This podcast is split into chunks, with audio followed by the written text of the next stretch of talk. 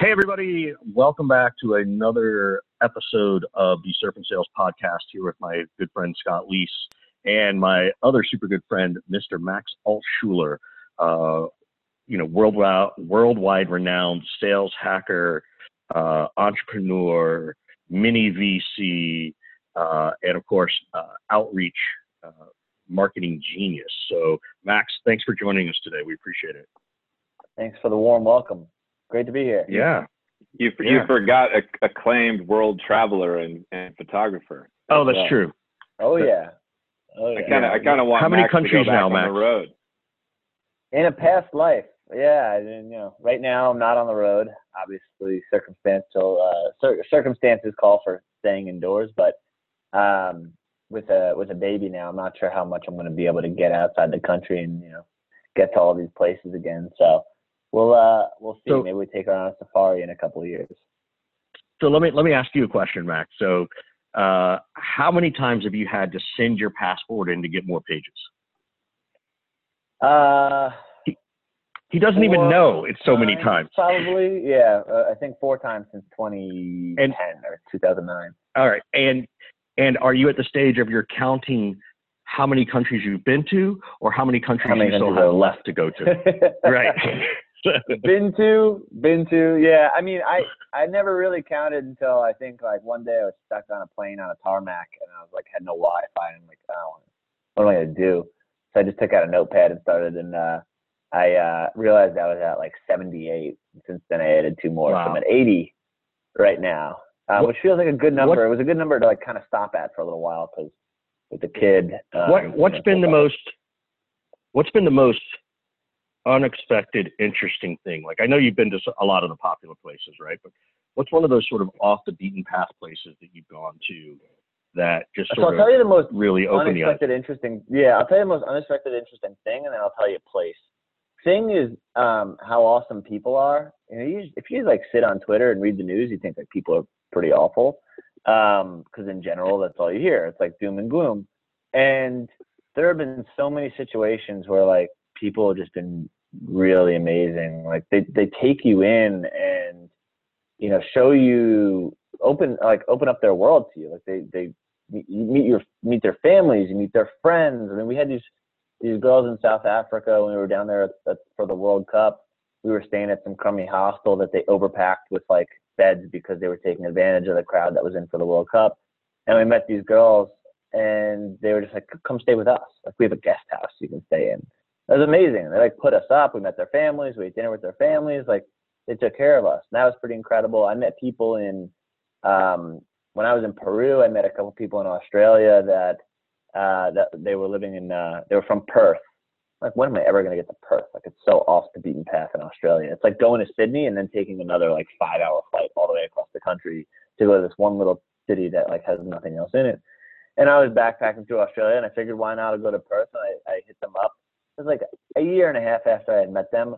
I think we had hung out for like one night in in Peru, and you know I expected like, uh, hey, you know, we'll, we'll meet up for a drink or something like that. These girls are so nice. They essentially like take me in, put me up. Don't stay at a hostel. Come stay with us. They show me around. They take me to all the places. Like took off work for me for like five days.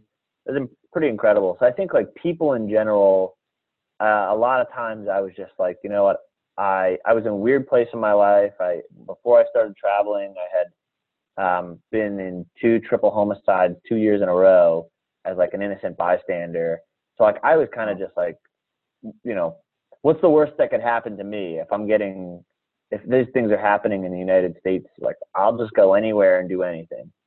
And I kind of just let like put it put it to the wind, put caution to the wind, let the spirits guide me, type thing. And uh, I think in a lot of ways, you know, it, that kind of saved me. Um, but also just seeing how amazing people were. That was like the thing that I point to that was pretty incredible that I learned.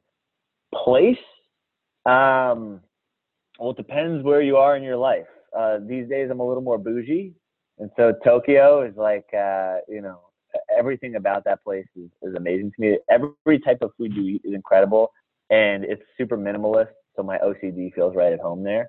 Um, if you look at a picture of Tokyo, you'd be like, this isn't minimalist, but everything you go into is like super clean, all wood, white and black. No funky colors, nothing like that. Nothing, nothing that doesn't need to be there. Um, but if you were talking to me when I was uh, backpacking, and if you want to know more about that, I think Peru is pretty incredible. You get like the best of everything in Peru. You get the beaches. You go up to Mancora. You get a little surf town. You go inland to Iquitos, Urubambaque. You've got the Amazon. You go down to Lima, and like I could completely move my family and live in, in Lima. It's such a city. Then you got the mountains. You've got you know the Mayan ruins and all that. Uh, it's just an incredible country, and the people are really nice. So Peru was was top of my list. Very cool. That's awesome. Can There's you, or if you're if you're comfortable about it, um, I mean, you brought something I didn't know. It was very shocking to me about these two incidences you you witnessed. Um, what happened? I mean, are you are you if you're not comfortable or you can't, that's okay. But I'm, I'm just curious what that was like. Yeah, no, I was a student at Arizona State my freshman year. Um, we were walking home, maybe like two in the morning after the bars just closed, and uh, I guess there was a bar fight at a bar, maybe like a mile down the street. it was less than a mile, maybe half a mile down the street. And the uh, two cars peeled out of the parking lot coming in our direction. They were shooting each other. And so we Oh got we hit the ground, bullets hit the wall behind us, and then uh, one of the cars essentially like rolled to the side, and there were three dead people in it. And so the cops showed up, and they caught the people. Um, you know, I had to get the post for it. Didn't remember much. I mean, we it was a normal night. We were out drinking. It was probably Friday or Saturday night. I'd imagine they were out drinking at the bar, got in a little bar fight, and it spilled out into, you know, the parking lot and so on and so on. So, uh, you know, that was one, and then the the second one was a bit harder. It was a year later, and um, some guy uh, killed two of my friends and himself, and uh, you know that was that was pretty crazy. So that was my freshman and, and sophomore year at Arizona State. Had a great time otherwise, but those things were pretty traumatic. And so um, my junior year, I went and studied abroad in Barcelona, which one, I was studying ar- architecture at the time, which, you know, if you've been to Barcelona, it's an amazing architecture city. Um, but two, I think I just needed to get away. And before I went to Spain, I ended up doing three months in Costa Rica because I found this program where I can go learn some Spanish and I just wanted to get away again. So I did uh, San Jose, Costa Rica with a host family for three months. Then went to Spain for a year, and then that um, that kind of gave me the travel bug. Uh, got to see the world, got to understand a lot of different cultures. Um, I'm a, a big foodie, so you know I, you know, I I indulge everywhere I go, and um, also just like love people. I mean, I'm in sales. This is what I do for a career now, and it makes total sense. But like What understanding made you, other cultures. what made you switch from Yeah. architecture? What made you switch from architecture to the sales? Yeah. That's a not a common, you know, departure. my my junior year was 07 08 housing market crashed. So you know i'm sitting there with a five you know Yeah. looking at down the barrel of a five year degree with pe- Yeah. potentially no jobs on the horizon. Um, but the the root of wanting to be an architect was that i love building. I like creating. And same thing about you know entrepreneurship. Uh, yeah I, I think like one of the things i really I'm, I'm coin operated i like making money. I don't know if that's like my my upbringing or whatever, son of a financial advisor, you know, Jewish, whatever stereotype you want to put there, but like that coin operated has always been, you know, interesting to me. I always, I always have these like random entrepreneurial endeavors growing up where I'd get a, my dad would get a phone call from the principal because I was selling my Halloween candy on the school bus or something like that. Like things like that. And I was like elementary or like middle school, you know, you, you get the, uh, you get the student uh, shop money where you can go buy pencil erasers and uh, you know pencil sharpeners and, and notepads and stuff like that. And instead, the kids were were giving me the money for you know Skittles and Milky Ways and things like that. So I've always had that in me.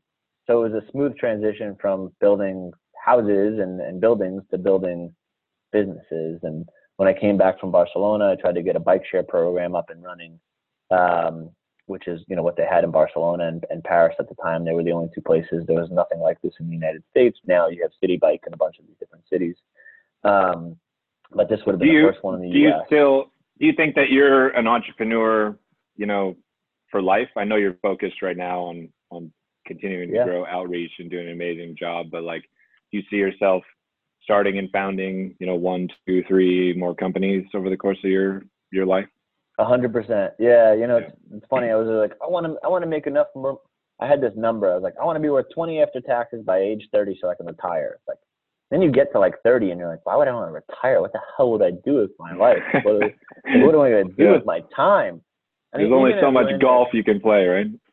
Exactly. And like Yeah. even as we're in this like pandemic that we're going through right now with coronavirus, like I was thinking before, like I'm so I'm so glad that like what I do every day is also what I love and my hobby because I can't imagine like sitting in the corner of my house doing that somebody's gonna be this preoccupies me in a way where I like I jump right in.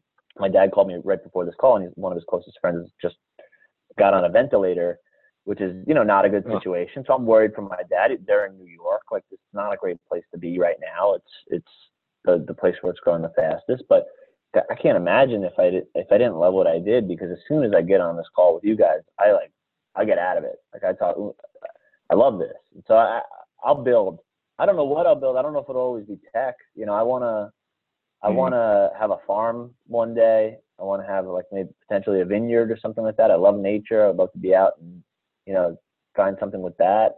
Uh, always want to stay close to tech because you know I, I geek out on this stuff and I'm pretty good at it. But um, yeah, at the end of the day, I'm a builder to my roots. You know. How much how much more equipped I- do you feel now than than a few years ago when you first started Sales Hacker?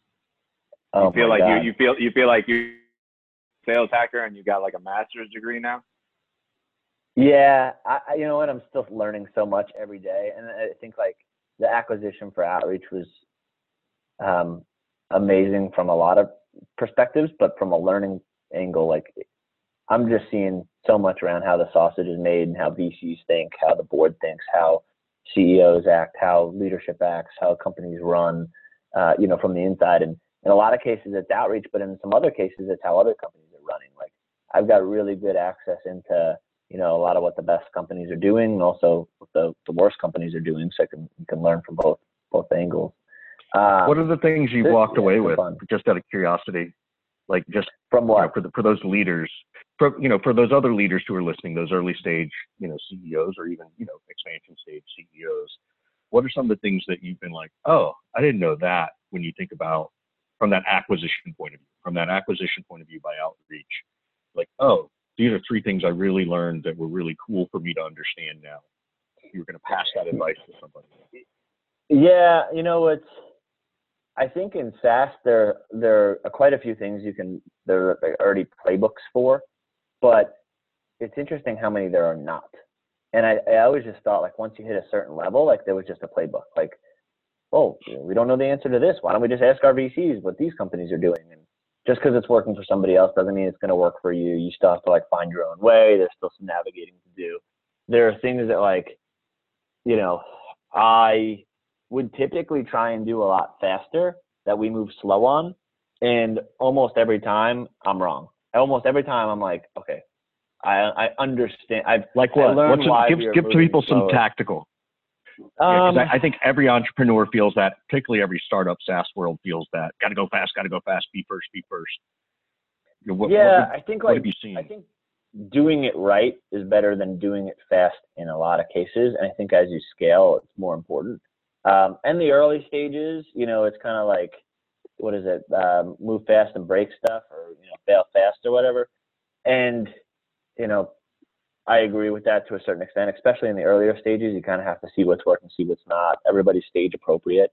But once you get to a level of scale, know, especially where outreach is right now, like let's say 100 million ARR, it's not you're not like you're no longer sticking bubble gum in the hole and saying I'll patch that up later. Or like, oh, you know, I'm gonna hold this thing together with, you know, scotch tape and, and dental floss for now. Like you actually have to start building infrastructure that's gonna last like very, very long into the future. And I think to get to that point, you have to have that mentality where it's like, there's a leak.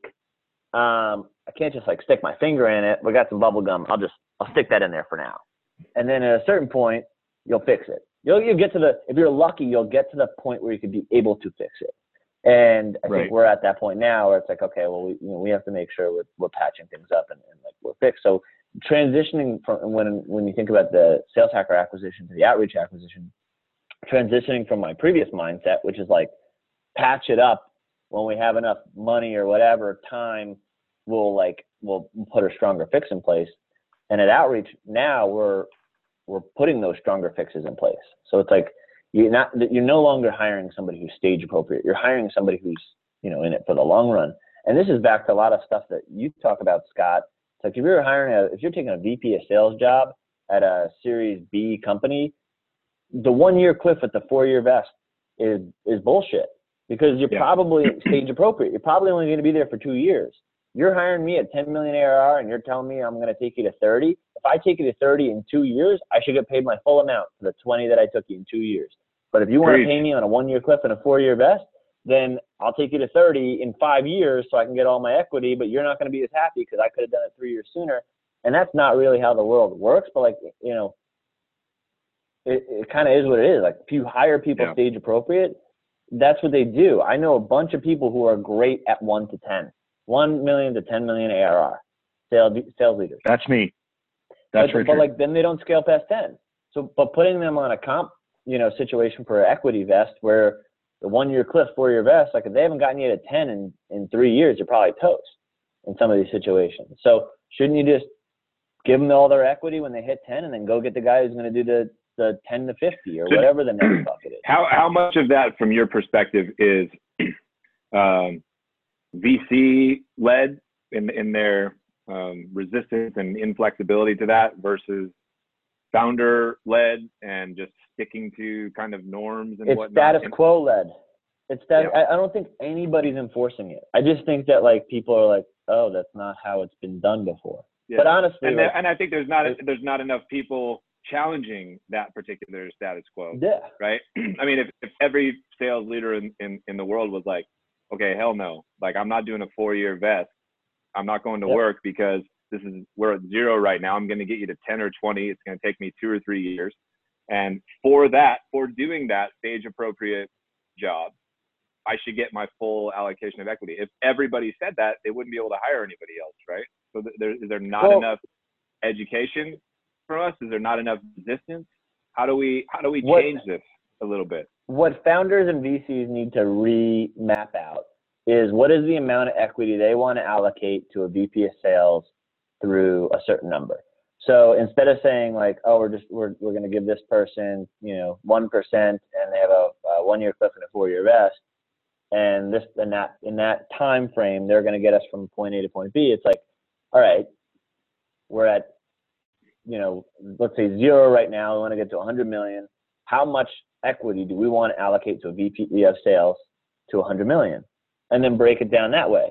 So you know you're going to hire the person who's going to go you know zero to 10, then you're going to go 10 to 25, 25 to 50, 50 to 100, and you're going to hire four different VP of sales, and you have you know five percent total allotment for that VP sales to get you to 100. These are just you know arbitrary numbers I'm making up right now, but like then Yeah. back into what what each person deserves to to hit each level of scale. Like the zero to ten person is probably going to get the most because they're taking the most risk. Um, you know, so on and so on. So maybe they back into it that way, and then they know exactly what they're getting and what they're giving away to get to 100. Yeah. And So does I that mean that you're on a- quo. So, so Max, does that mean you negotiated with Manny a two-year vesting schedule? Well, I have that anyway because I, I, 'cause I have a two-year earnout. So I'm just I have giving a- a hard time. I a two-year earnout with a third-year option for. Uh, uh, He's like, he's like, yeah, for the mo- third he's year. like, yeah, you son of a bitch, I did, yeah. yeah. Yeah, I wouldn't go anywhere right now on a fucking cliff. And I uh, and I know agree. It's a cursing show, but I wouldn't go anywhere right now on a No, cliff. it is. I don't do it is. I don't do any of my advisory on a cliff.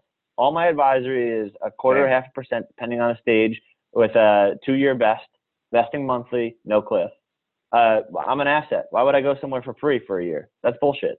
Like, yeah, like I, I don't know. I, I'm not, I I'm not, I'm not even, I'm not even vest, I'm not even vesting in my, in my gigs right now. I'm getting Right. gifted just cash. options straight Yeah. away, Ca- cash, but like, oh, I also oh, there take, you go. take- I also take equity, but it's like instantaneously vested. it depends how Right. much elbow grease you're putting in. Like if you are working for them, then that's one thing. I'm Yeah. purely advisory, so like you, you call me when you need something and I'll I'll get it done. So it's a little bit different. I haven't had any uh I've had I've had two advisories out of like probably 30 or so that have ended early. Um, both companies went out of business. So nobody nobody's ever been happy in staying in business that um, has ended an advisory early. I've had What's just out of curiosity? We're in the middle of this pandemic. I'm going to shift a little bit again. Um, you know, I know I know lots of companies like Zoom and and, and Outreach are. This has actually been um, interesting because people are, are coming into these companies, right? Your your leads are growing. A lot of people need this level of engagement. I think we all know that the SDR role is going to shift. We've known it's going to shift for a while, but the overhiring of SDRs is going to shift, and they're going to be in more of these engagement tools.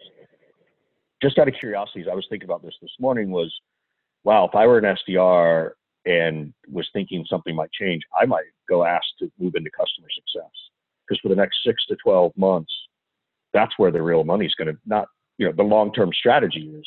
How are you guys adjusting to this, right? I, don't, I know you're hiring still, so. Um, We're still hiring. but what is your um, yeah, I mean, we're still so we're in a unique situation. So my advice isn't applicable Yep. to everybody, but you know, we raised 114 million last year, so we have you know somewhere between one and Got- 200 in the bank. You know, so like we're not w- we're not the type of company that's going to like freeze or anything right now. Uh, we see this as an opportunity to accelerate ahead of the pack because they might be freezing, and so we, you know, we're continuing.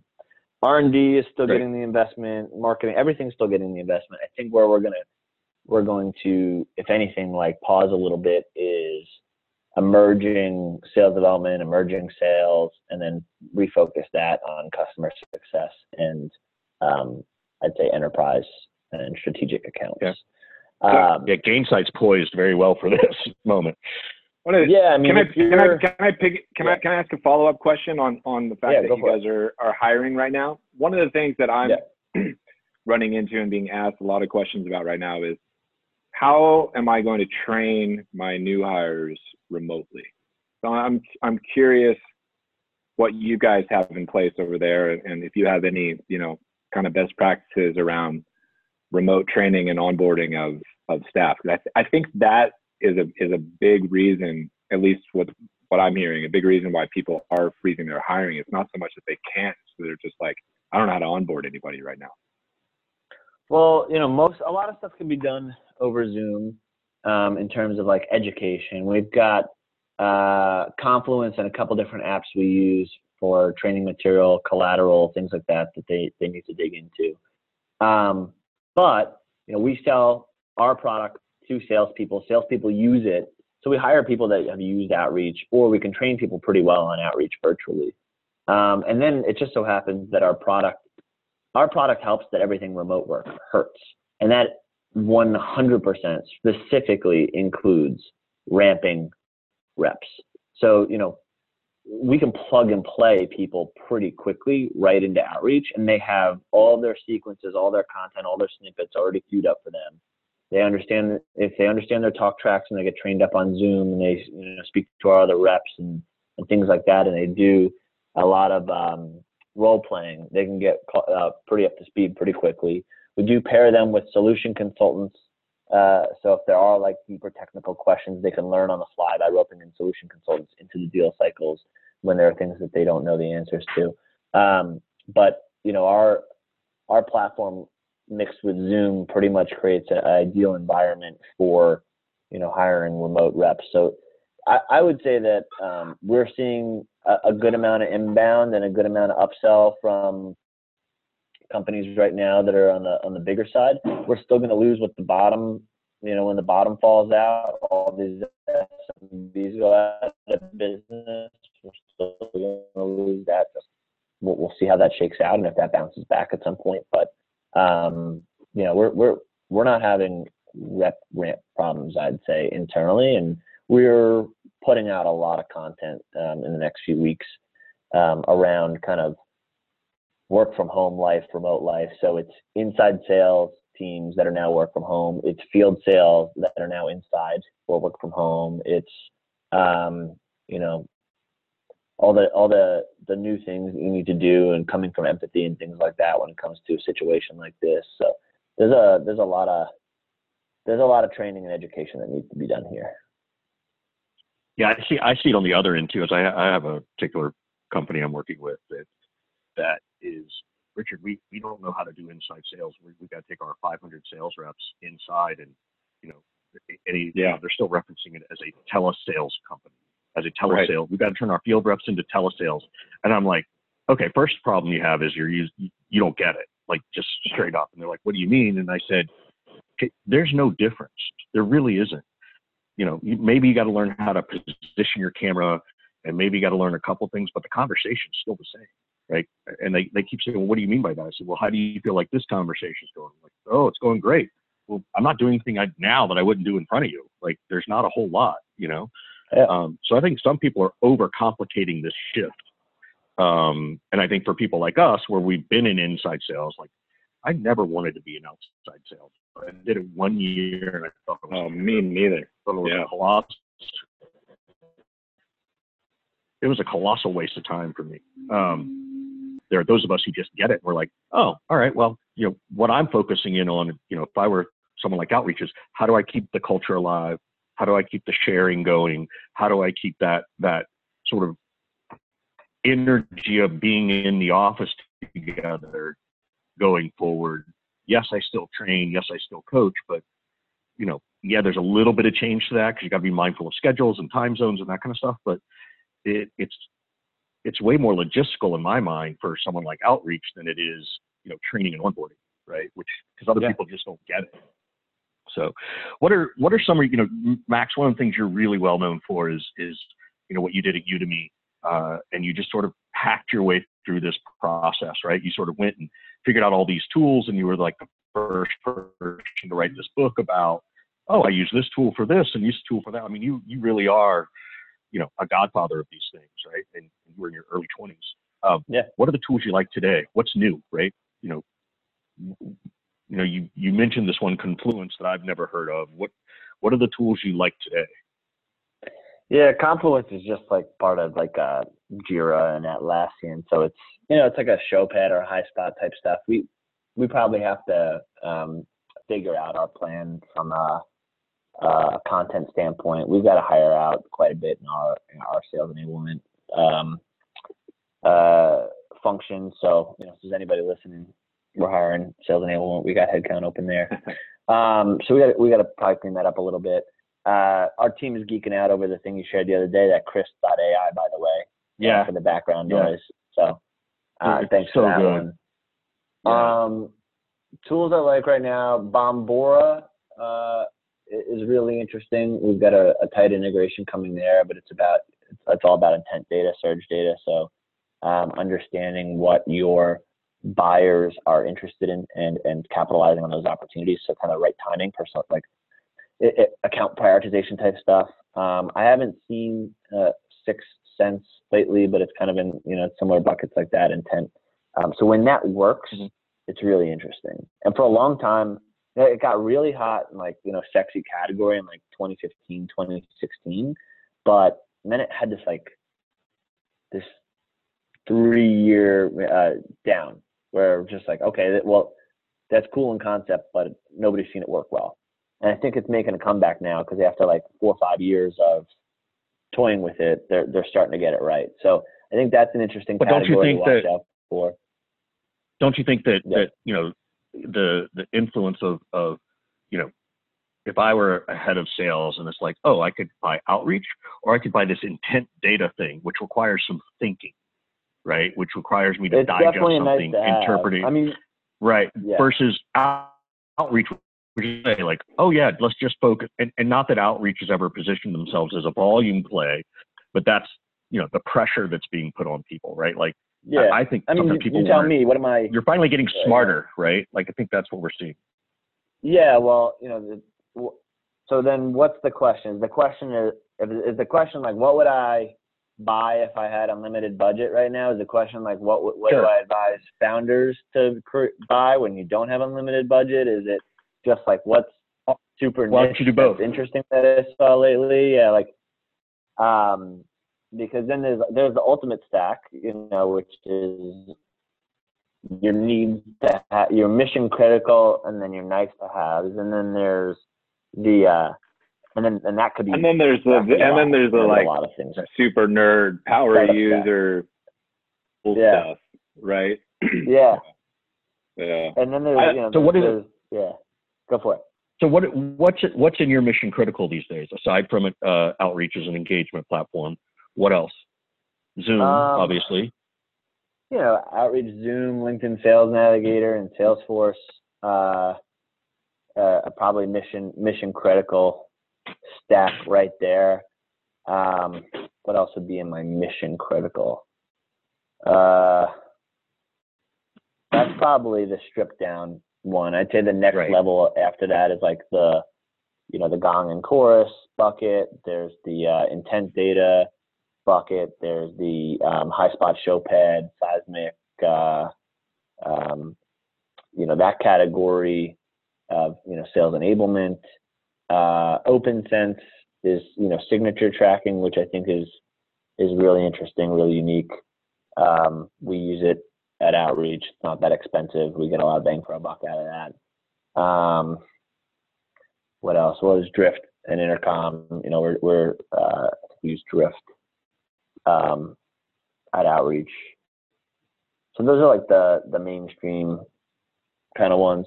We're looking at some that- of like the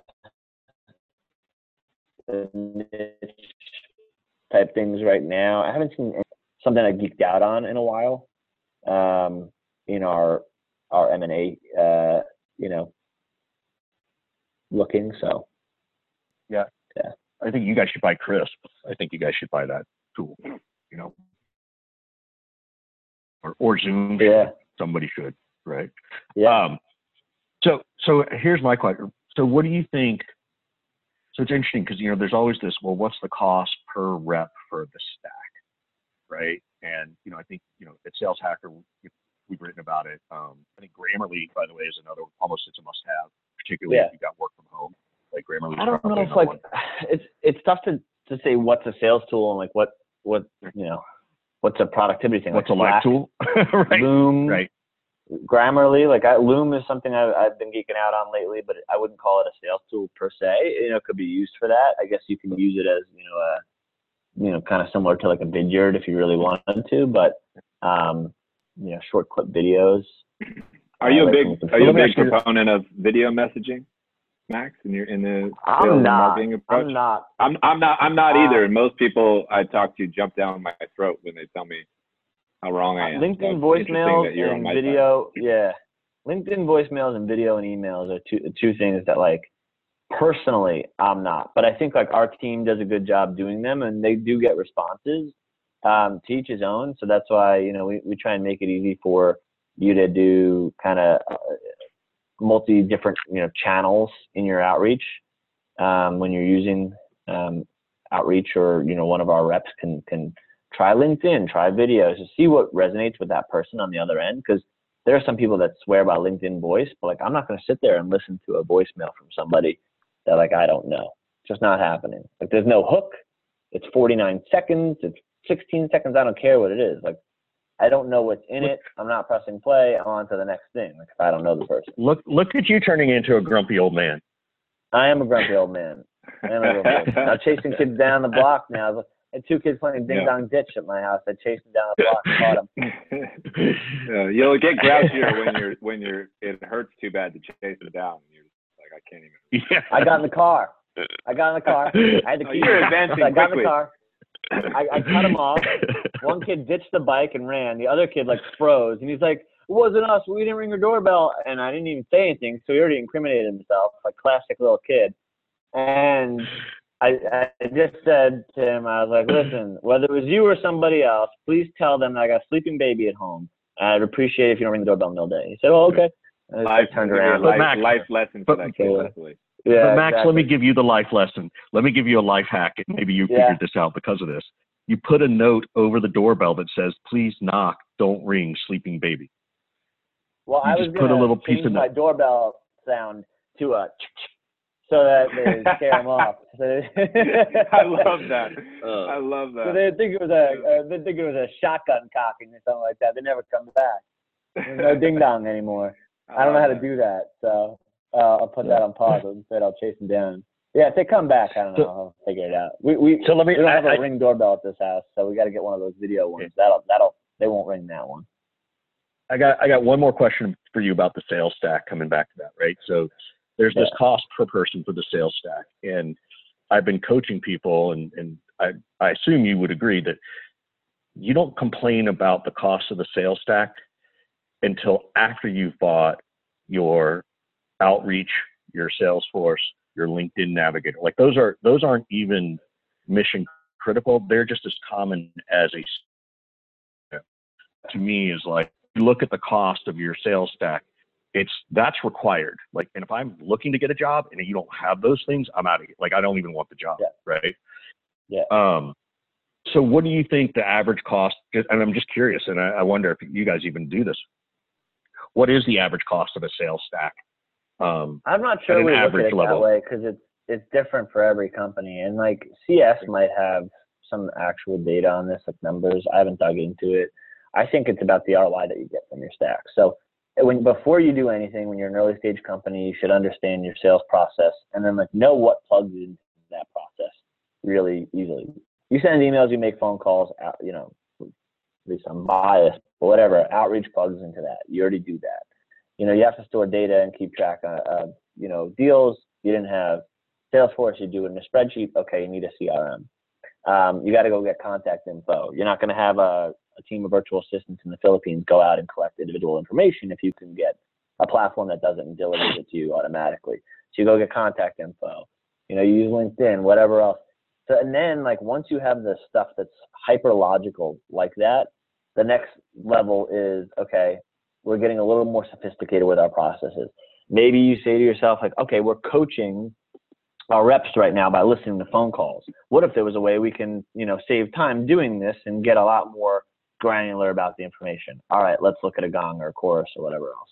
Um, we are keeping collateral in Google Drives, and it's getting, you know, jumbled around, and the it's getting harder for the reps to find the right thing at the right time. Okay, we need a Seismic or Showpad or HighSpot or one of these companies.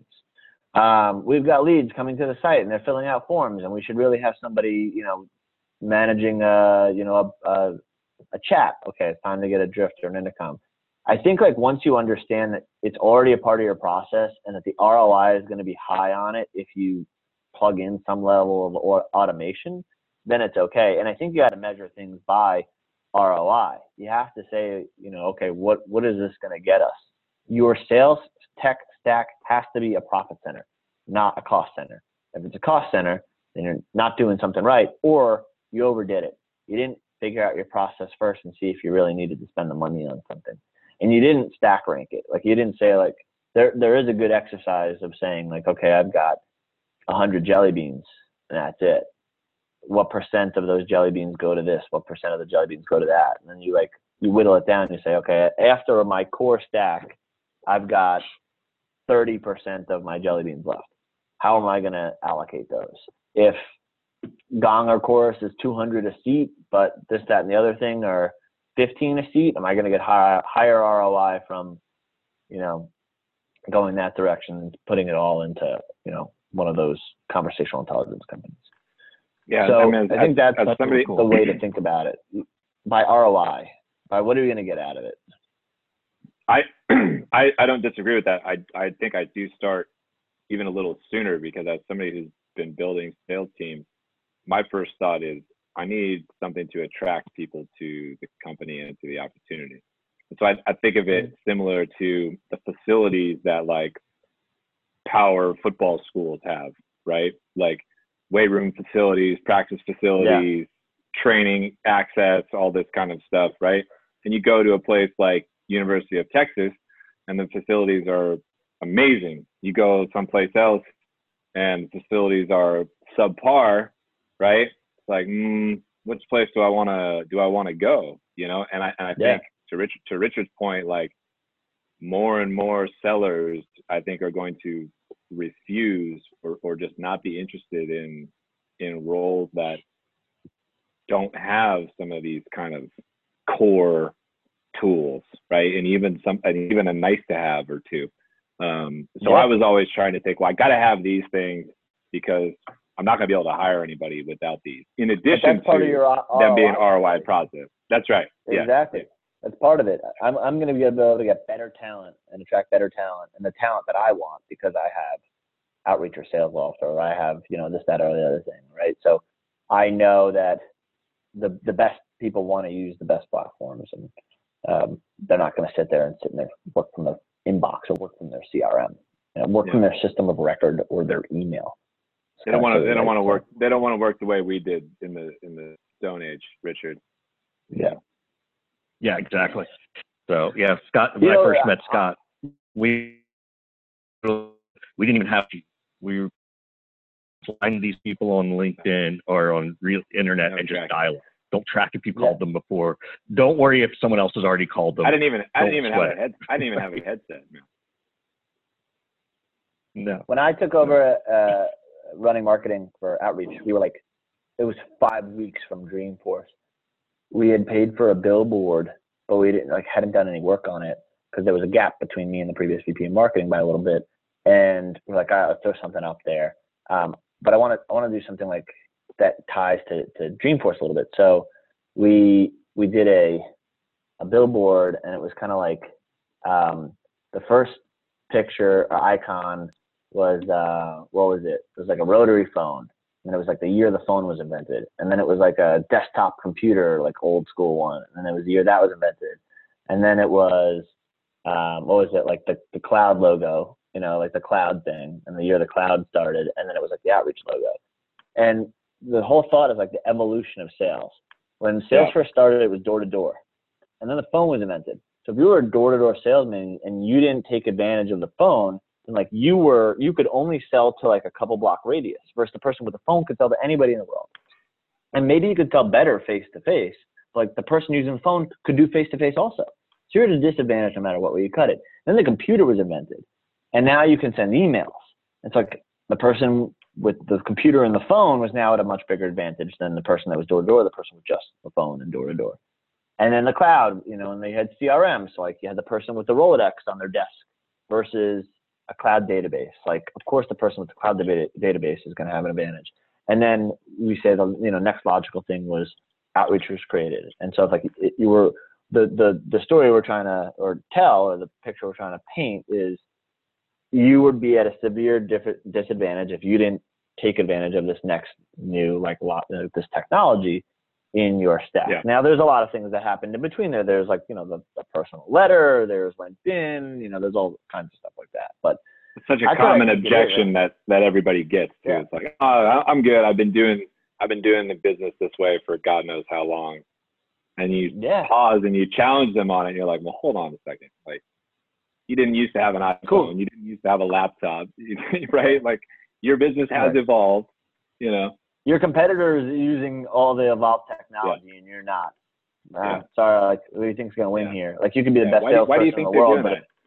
I love, I love, Yeah, to, I love it- to, I love to ask them. Uh, you know, what do you think they're doing that you're not doing that's making them be Yeah. so successful? go to the person who thinks they're the best salesperson in the world. Like go to like a Grant Cardone, take away his private plane and his car keys, and say, "All right, you're back in the Stone Age, door-to-door salesman. Go out, sell me." You think like that? Like do you think he thinks he'd even win? Right? I mean, I got I got phone, I got email, I got everything. Sell the same product. He can only walk around. You know, let's put him in a random neighborhood in like Lexington, Kentucky, or something like that. Go. Doesn't matter how good you are at sales or how good you think you are at sales. If you're neglecting you know modern technology and, and modern process it's Yeah. it's not going to go well I'm with you. So, so we're coming to the end, Max, and, and this is our favorite question to ask um, of, of everybody, which is, you know, you've been very gracious with your time. You've shared a lot of knowledge, but but how? What can Scott and I do to help you? How can we help you? How can we help Manny? How can we help Mr. Krillinit, Mark Kosoglow? Um, you know, what can we do to help you guys? just keep evangelizing keep doing your thing these are great surfing sales is great podcast is great uh, you guys are phenomenal thought leaders in our space so just keep doing you We appreciate it. Yeah, we appre- yeah, Let's likewise. hope, let's, So let's we, hope we that, need to let's get hope your that we can have Surfing Sales again sometime soon. Yeah. yeah Yeah. Well, hey, you want to know how you can help? Create a cure for COVID. There you go. right. Got a vaccine All right. in your house, Richard? That's, all, that's up to you. That's on you, Richard. Yeah, Yeah. exactly. Right. Yeah. So Smart that's that's cool. By the way, I didn't even. I, I, I, I did actually do have one. How how are your wife and, and your new daughter? You, I know you're a new dad. Yeah. She's uh, she's did- six and a half months. She's crawling and sitting up.